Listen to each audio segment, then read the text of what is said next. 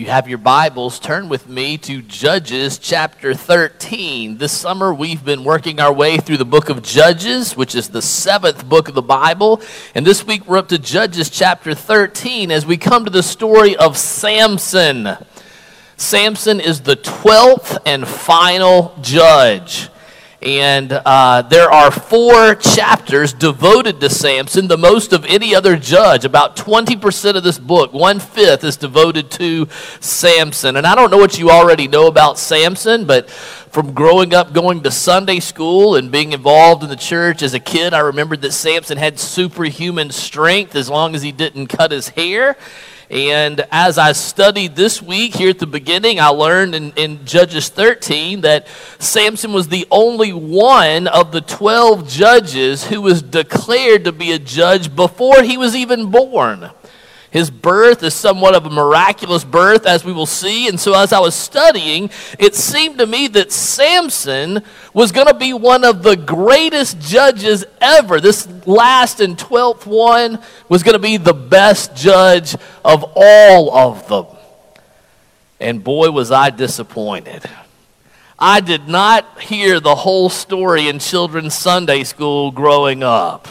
Well, I'm going to tell you the whole story here today, the whole thing, all of it. I'm going to tell you the whole story of Samson. And as I studied these four chapters, I just kept thinking to myself, why would God devote four chapters to this guy? He's awful. He's terrible.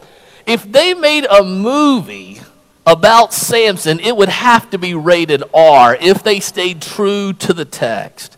And that's because there's as much sex and scheming and violence and vengeance and cruelty to animals and just crazy stuff as any summer blockbuster that you saw this summer. I promise there's at least as much in here.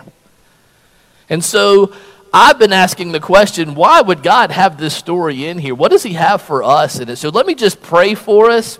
And then I'm going to tell you the story. This is a little different. There are two points to the sermon today, but they come at the end after the story. So we're just going to work our way through the story with limited commentary, as limited as I can be. I get excited. It's such a great text.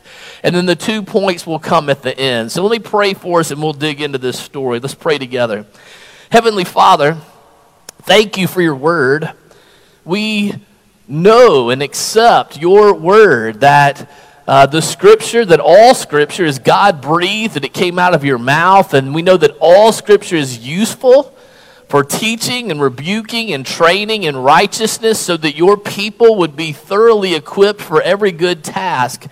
Father, it's just hard to see how some passages of scripture are useful and how they do teach us and how they do rebuke and train and equip us. So, Holy Spirit, would you be willing to come now? And would you use your word that you inspired, and specifically the preaching of your word, to do the work that only you can do in our hearts? I pray that you would do that even now. I pray that you would do that even through the sin stained lips of a foolish preacher. For it is in Jesus' name that we pray. Amen. Let's get to the story of Samson. It begins in Judges chapter 13, beginning in verse 1. Hear now God's word. And the people of Israel again did what was evil in the sight of the Lord. So the Lord gave them into the hand of the Philistines for 40 years. We have seen, this is the seventh time now, we have seen this cycle in the book of Judges. You know the cycle if you've been with us, right? Everything's going well. The people are living in the land. They've been led into the land, the promised land that God gave them. The people rebel against God. You hear in the text, they did evil in the eyes of the Lord. The people rebel, then what happens? Ruin comes upon them, usually being overthrown by another country. And so the Philistines are ruling over them now. So we see the rebellion, we see the ruin. Typically in the cycle, what we see is then the people of God cry out to God. They repent, they cry out to Him. God is faithful and raises up a rescuer, and they live under the rule of this rescuer until that rescuer dies, and then the cycle repeats, right? They do evil in the eyes of the Lord, and the whole cycle starts over again. So we said what they need is a judge that doesn't die because they do all right as long as they've got someone who's ruling over them. But when, of course, that person goes away, this cycle repeats itself. Well, you see the cycle here that they do evil in the eyes of the Lord. God gives them over to the Philistines. So we have that ruin that comes. But then the cycle changes. Things have gotten so bad amongst the people of God that at this point they don't even cry out to God for God to save them. They don't repent. They just accept the rule of the Philistines over them. They're being assimilated into that culture. They're not distinct anymore. They're, they're not salt and light in the culture anymore. And there are several times in the text we'll see as we go through, they just say, look, they just accept the rule of the Philistines over them. They don't even cry out to God to rescue them. That's how bad it's gotten in the land. But God is so gracious and merciful, as, as Mark read in Ephesians 2, that he's rich in mercy. And so God raises up a rescuer anyway, even though his people don't cry out to him. And in Judges chapter 13, you can read how Manoah and his wife could not have children. She was barren. And the angel of the Lord appears to them and says to Mrs. Manoah that she will conceive and that she will have a son, and that while she's pregnant, she's to drink no wine. She's supposed to touch nothing that's unclean, eat nothing that is unclean. And once the son is born, he's to drink no wine or have any kind of fermented drink. He is to touch nothing unclean unclean, eat nothing unclean, and a razor is never to touch his head because he will be a Nazarite, set apart from God from the day that he is born until the day that he dies, and that this child will begin the deliverance of Israel from the hands of the Philistines. And you can read in Judges 13 how Samson is born, he is named, he's the only judge declared to be a rescuer before birth. He comes because of God's grace and mercy when the people don't even cry out. He's declared to be a rescuer before he's even born. There's this miraculous conception through a woman who is barren. So we think this guy's going to be the best judge ever. Judges chapter 14, verse 1. This is where we first meet. I'm not even going to comment on him. I'm just going to read the text and let you draw your conclusion. Here's where we first meet Samson. Judges 14, verse 1. Samson went down to Timnah and at Timnah, he saw one of the daughters of the Philistines. Then he came up and told his father and mother, I saw one of the daughters of the Philistines at Timnah. Now get her for me as my wife. But his father and mother said to him, Is there not a woman among the daughters of your relatives or among all the people that you must go take a wife from the uncircumcised Philistines? But Samson said to his father, Get her for me, for she is right in my eyes. Oh my goodness. Samson is awful. Samson, I mean, I don't even know how you would, I mean, I was thinking about he, he's selfish, he's demanding, he's disrespectful, he's really just kind of a punk here. I mean, he is not good. He tells his parents, he tells them what he wants them to do. He's demanding, he says, Get her for me. She's not even a part of his people. You need to understand that Israelite men were forbidden from marrying foreign wives. And we touched on this last week and said that it's not because God is against interracial marriage, but what God is against is a believer marrying an unbeliever. What he's against is somebody who's a part of the people of God marrying somebody who's not a part of the people of God. And the reason he's against that is because these foreign wives came with their foreign gods, and that often led people astray. And as a judge in particular, Remember, Samson was conceived and being raised up because he's supposed to lead the fight against the enemies of God's people, and instead, he wants to marry one of them. This is not a good situation. He doesn't accept wise counsel. He doesn't honor his father and mother. And he says, She is right in my eyes. I got to stop right there and talk for a minute because I think that gives us a lot of insight into what is sin. What is sin? You know, chapter 13 and verse 1 said that the Israelites did what was evil in the eyes of the Lord. And then here in Judges 14 and verse 3, Samson says, She is right in my eyes. And we're being taught about the nature of sin. You see, sin is not what we decide is wrong. We don't define what sin is. Sin is what God says is wrong. And it's really important that we understand this point. And here's the reason why. Because you live in a culture that will tell you only you can decide what is right or what is wrong for you. That is what the culture will tell you. And so you need to understand. I mean, I guess every good lie has a half truth to it, and there is a part of that that is true, right? If God has not directly spoken to something in His Word, then you do have freedom of conscience to choose what is right and what is wrong for you. That much is true. But where God has spoken in His Word, God decides what is right and what is wrong. He is the one who determines what sin is. Now, if you're like me and I hear that in a sermon, I'm like, okay, yeah, I see that, but why? Why is that the case? Why is that? Maybe your kids are to that point that they ask that question all the time. Maybe you're asking that question, why? So let's just talk about why is it that God defines and decides what's right and wrong? Why is that the case? Two reasons. Number one, because God created all things right? He made everything, so he gets to set the rules because it's his. All right?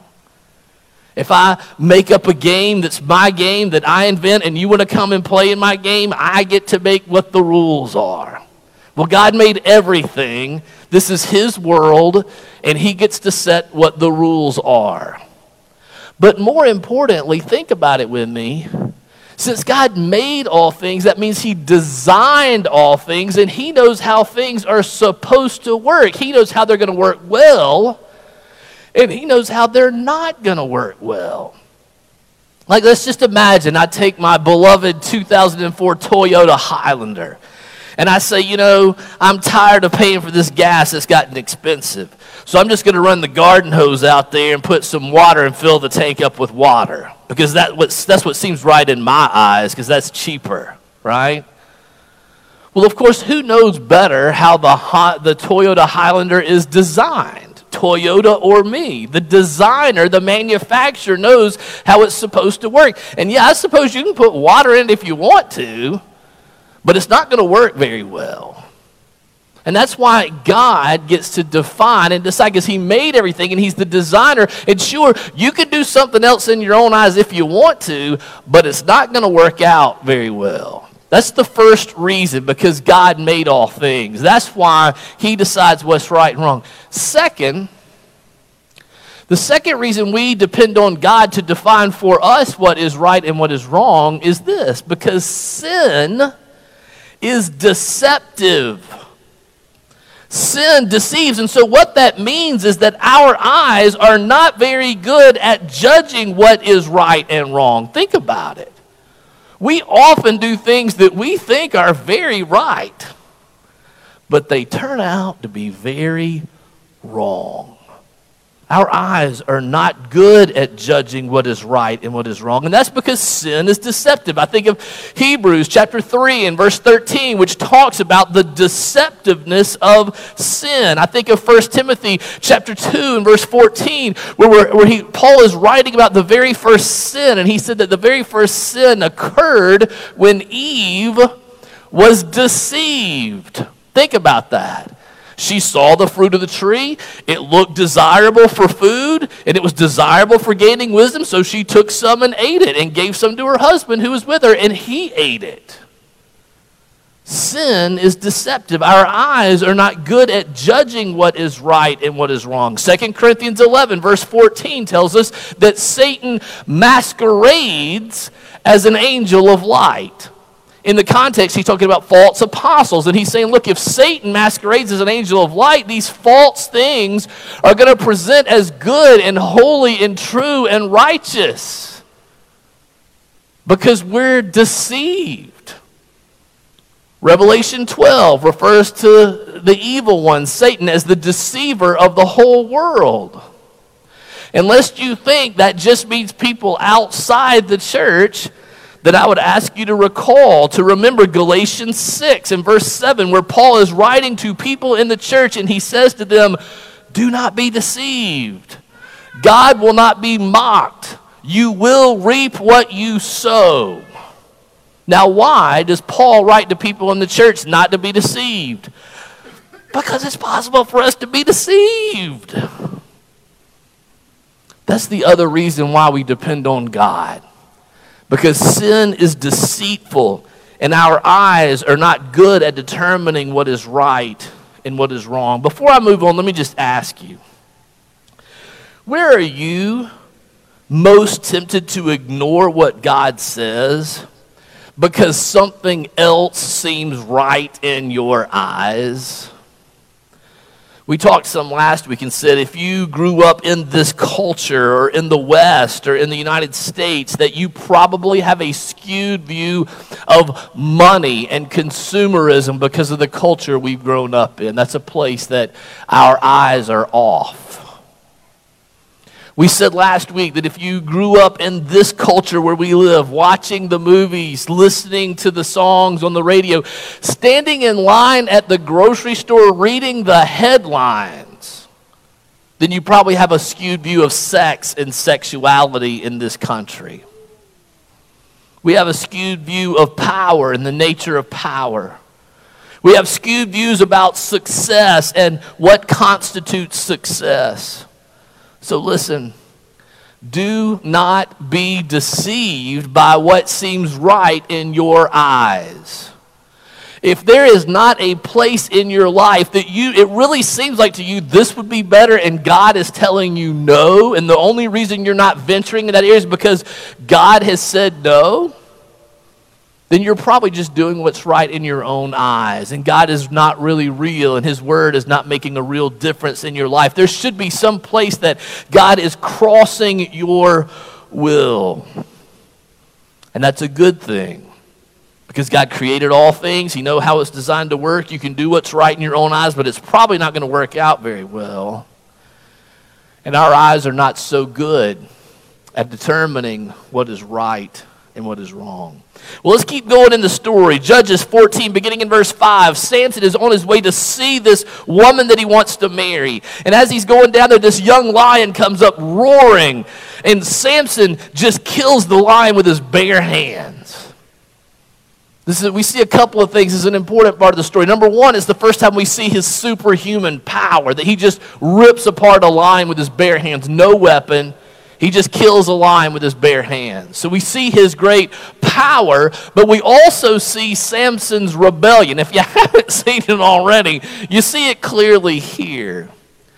Because if he touches something that is dead, then that would make him unclean. Remember, the angel of the Lord said he's not supposed to touch things that are unclean. So, really, he should go to the tabernacle for some kind of cleansing. But he doesn't because he's on his way to see this girl. And so he goes down there, he sees her, he spends time with her, and then on another occasion, either on his way back home or another time that he's going to see her, the text doesn't make clear, he sees that carcass of the lion that he killed. And bees have made a hive in the carcass of this lion. And so he goes over and opens up the carcass and gets some of that hive and eats the honey out of it. Now, what's he doing? He's eating things that are unclean because it's touched something dead. So he's touched what's unclean. He's eaten things that are unclean. He's breaking all of his Nazarite vows that he made. Verse 10 of chapter 14 tells us that he marries this foreign girl, another violation of God's law. And at the wedding, to celebrate, they have this feast. And at that time, he drank fermented drink. So he is breaking all his Nazarite vows. Now, as you might imagine, maybe it's because he drank the fermented drink. Maybe he's just this kind of guy. But he makes a bet with these 30 men who are at the wedding. And he says, I bet you can't answer this riddle that I've got. And he tells a riddle about the lion and the honey. And what's on the line is 30 pieces of linen and 30 changes of clothes. And he either has to give that to the 30 men if they guess it, or they've got to get 30 pieces of linen and 30 changes of clothes for him. Well, they can't figure out the answer to the riddle. And so they go to his new wife and say, Hey, will you tell us what the answer is to his riddle?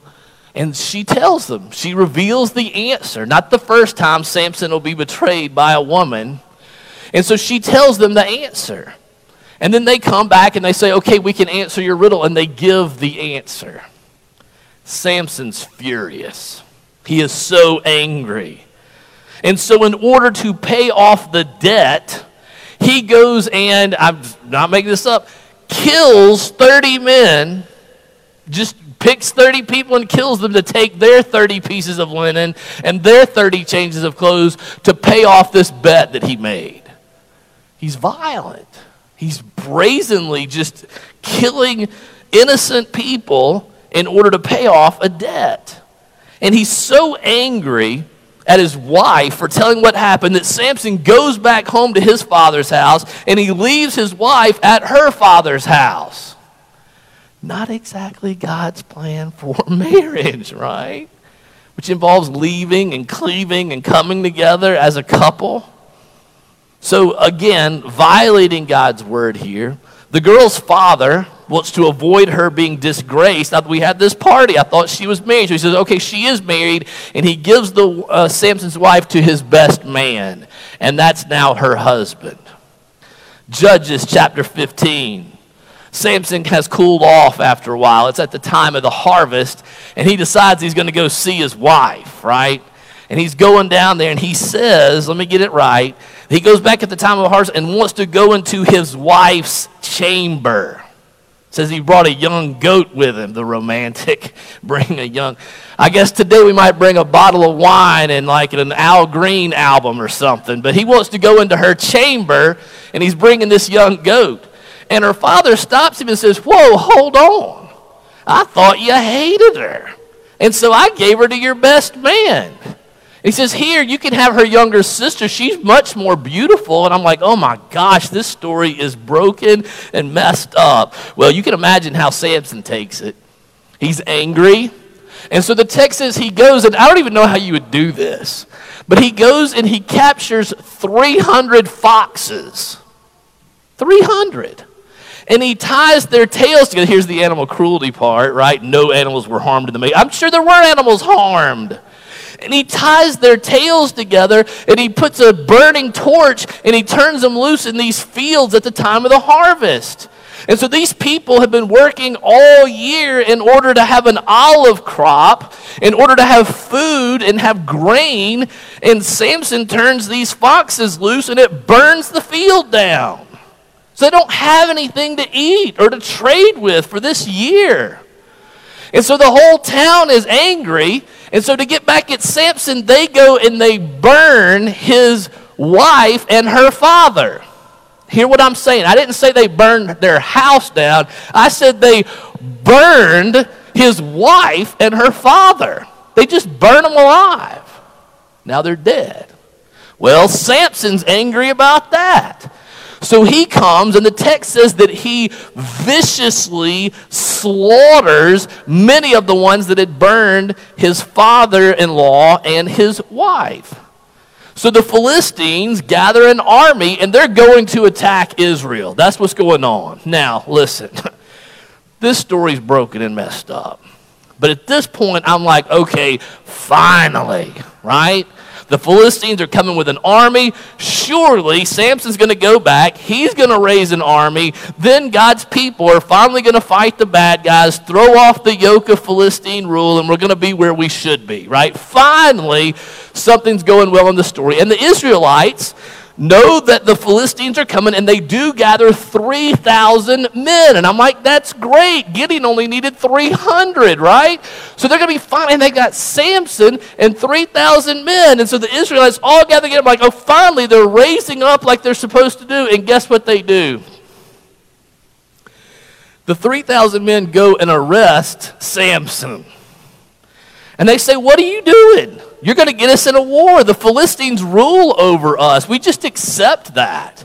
And now you got us in trouble, so we're going to bind you and give you over to them. And he was like, Are you going to kill me or are you just going to give me over to them? And they're like, No, we're just going to bind you and give them to the He was like, Okay, go ahead and bind me then. and they tie ropes around him and they take him out and they give him to the Philistines, and then the 3,000 Israelites leave. Samson, of course, breaks the ropes, gets a jawbone of a donkey. I don't know, maybe it was lying around. I don't know why he has the jawbone of a donkey. And then he kills a thousand of them with the jawbone of a donkey. And Judges, this is crazy. I know, they never told me this part in Sunday school. So then at the end, he's, he's, he's pushed away by himself the Philistines.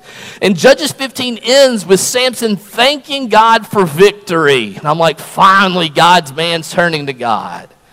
At the end of Judges 15, Samson is crying out to God for water because he's going to die in the wilderness without water. And God graciously provides water for him. And I'm like, yes, God's man has now humbled himself. He's thanked God for the victory. He's crying out to God to save his life so that he doesn't die of thirst. Samson's finally humbling himself and turning to God. Judges 16, verse 1, the next thing that happens. I'm, again, I'm just going to read the text because I can't even make this stuff up. Judges 16, verse 1. Samson went to Gaza, and there he saw a prostitute, and he went into her. I'm like, really? You were, you were just turning to God and, and humbling yourself and crying out to Him, and now you're going to go spend the night with a prostitute? This is where we are? Well, the Philistines find out where he is and they encircle the house where he is and they close the, the gates to the city and say, We've got him now. We've got him. Close the gates to the city. As soon as the sun comes up, we're going to kill him. And he is not getting out of this one. Well, Samson wakes up about midnight and decides he's going to leave, fights his way to the city gates. I'm picturing like this Israeli Rambo that's like fighting his way to the city gates. The gates are closed, so he can't get out. So Samson just lifts the gates off of their hinges and carries the gate some distance. Now, it took multiple men to open and shut the gate. He's just lifting it by himself, carries it also distance. So now their city can't be defended against people coming from the outside. But Samson's getting reckless. He's going to prostitutes now, not even going to his wife. We hadn't even gotten to Delilah yet. Let's get there. Judges chapter 16, beginning in verse 4. watch this. This is funny. Watch. After this, he loved a woman in the valley of Sorek whose name was Delilah. And the lords of the Philistines came up to her and said to her, Seduce him and see where his great strength lies, and by what means we may overpower him, that we may bind him to humble him, and we will each give you 1,100 pieces of silver. So you see her mission, right? And I'm thinking, man, she must be beautiful. She's going to be very subtle and seductive, right? Verse 6. So Delilah said to Samson, Please tell me where your great strength lies and how you might be bound that one could subdue you. you know, just in case hypothetically somebody wanted to or something. I thought maybe you could tell us the secret of your strength. Well, this is easy to see through, right? So now Samson proceeds to tell her a series of lies. First, he tells her in verse 7 that if you tie me up with seven fresh bowstrings that have been dried, I shall become weak like any other man. So the Philistines get her these bowstrings, and he goes to Delilah's house and falls asleep. I'm sure just because he's had a really heavy meal is why he's sleeping over there and falling asleep. She ties him with the bowstrings. Then she yells, The Philistines are upon us, Samson, and he jumps up and snaps the bowstrings. Obviously, that doesn't do anything. So she's like, Well, you're not telling me the truth. So then he goes through this and goes, Okay, if it's a rope that's never been used before and you know the routine, falls asleep at her house again, ties him with a rope that's never been used before. Samson, the Philistines are upon you, breaks through it. She's like, Really, please tell me. He was like, Okay, if you braid my hair. So he falls asleep at her house. She braids his hair. Samson, the Philistines are upon you. He jumps up, it doesn't stop him at all, right? So there's a pattern here. Look, Samson, whatever you tell her will make you weak, she does that thing to you while you're asleep, okay? That's the pattern here. That's what's been going on. Verse 17. He tells her the real strength of his power. Verse 17, and he told her all his heart and said to her, A razor has never come upon my head, for I have been a Nazarite to God from my mother's womb. If my head is shaved, then my strength will leave me, and I shall become weak like any other man. Like, oh my gosh, what are you doing? That was so dumb. You know what she's going to do next. She's going to shave your head while you're asleep.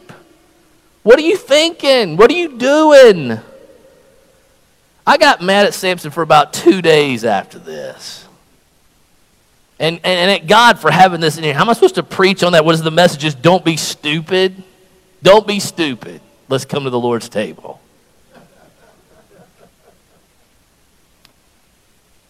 But as I thought about this story more and more, what finally hit me is that I don't think it's stupidity that made Samson tell Delilah his secret. I don't think it was stupidity as much as it was arrogance. Think about it. He had broken all his other vows and still retained his great strength. It had never slowed him down or stopped him before. So, what difference did it make if he broke one more vow? I mean, how is that really going to make that big? He could still escape, he could still do what he wanted. Do you ever hear that voice? Jesus died for you on the cross. His blood saves you. His blood covers your sins. So go ahead and sin. What difference does one more sin make? We hear that voice sometimes, don't we? And in this case, God said, No, this has gone far enough. Look at verse 20. She says, The Philistines are upon you, like she always does. And he awoke from his sleep and he said, I will go out as at other times and shake myself free. But he did not know the Lord had left him. His strength is gone, but the Lord had left him. And the Philistines seized him and gouged out his eyes and brought him to Gaza and bound him with bronze shackles when he ground at the mill in the prison. Listen, there is so much going on here. For my literary folks, if you're liter- you need to do a study of eyes here, beginning in 13:1, they did evil in the eyes of the Lord. She's right in my eyes. Now they're gouging out his eyes. There's a whole thing with eyes going on here. Samson's also being dehumanized. He's being used like oxen. That's what he was carrying out their role in grinding wheat. So he's been dehumanized. There's a lot going on here. But you see Samson's downfall, his confidence in himself, his presuming on the grace of God. That's what leads to his downfall. And for the first time in the entire book of Judges, God's judge is defeated. And I'm asking, why devote four chapters of this book to this guy? What are God's people supposed to learn about this? What are we supposed to take away? What do you preach? What are the points of the sermon? The story makes us angry. It's sad. It's tragic. And I think it's meant to anger us at sin. I think it's meant to show us how tragic it is when sin deceives us. And we so quickly see in someone else the tragedy, the stupidity of going back to sin over and over again and presuming upon the grace and the mercy of God. But as we think about this story and we're honest with ourselves, we have to admit this man personifies us. Samson's story is our story. What you see in Samson's life is what God or others see when they look at our life. Listen, maybe it's not the same sin, that Samson struggled with, but it's the same pattern, isn't it? Wanting what we want, doing what is right in our own eyes, taking the gifts and the grace of God for granted assuming we can just do one more thing wrong and it'll be okay with no consequences at all, even though God says, Don't be deceived. God will not be mocked. You will reap what you sow. Brings us to the two points. I was wondering if this sermon had any points. It brings us to the two points of the sermon. The first point is this the story of Samson points God's people to our own sinfulness. Samson does what is right in his own eyes. The people of Israel who are first reading this story are doing what is right in their own eyes. Both Samson and Israel, the people of God, have been set apart for a purpose. Both have been separated from the people around them, but they long to be like the people around them. Samson chased foreign women, Israel chased foreign gods, and God called it adultery. You are unfaithful to me when you turn to other gods, just as guilty as Samson. Both Samson and the people of God fail to keep their covenant vows. Both fail to follow their calling as God has defined it. Both become self sufficient and live like God is not there. The people of God are not even crying out for his help any longer. At least Samson's doing that at times. Both suffer for their betrayal of God. How about you and me? You know, this story is not just historical. God is raising up a mirror, and we can so clearly see the folly of sin in another. But then, as Nathan says to David, You're the man in this mirror, you're the man in the story repeatedly going back to your favorite sin, thinking that it's going to make everything okay, tragically going back there, presuming on the grace of God. Oh, the story of Samson points God's people to our own sinfulness. But let me tell you, there's a second point. The story of Samson also points God's people to our only way of salvation. Samson turns to God in humility and he cries out to God. And listen, God saves him. Samson is in heaven. It's like, really? This guy is better? Yes, read Hebrews 11, down around verse 32 in the Faith Hall of Fame. Samson's in there. Are you kidding me? Yes, God saves him. And then God uses him. Let me show you the end of the story. Judges 16, beginning in verse 28. Just to give you the background, the Philistines had gathered to sacrifice to their God. They're having this big feast. And they say, Oh, our God has given us a victory over Samson. Bring him out so that we, he may entertain us. And they're basically mocking him at this feast.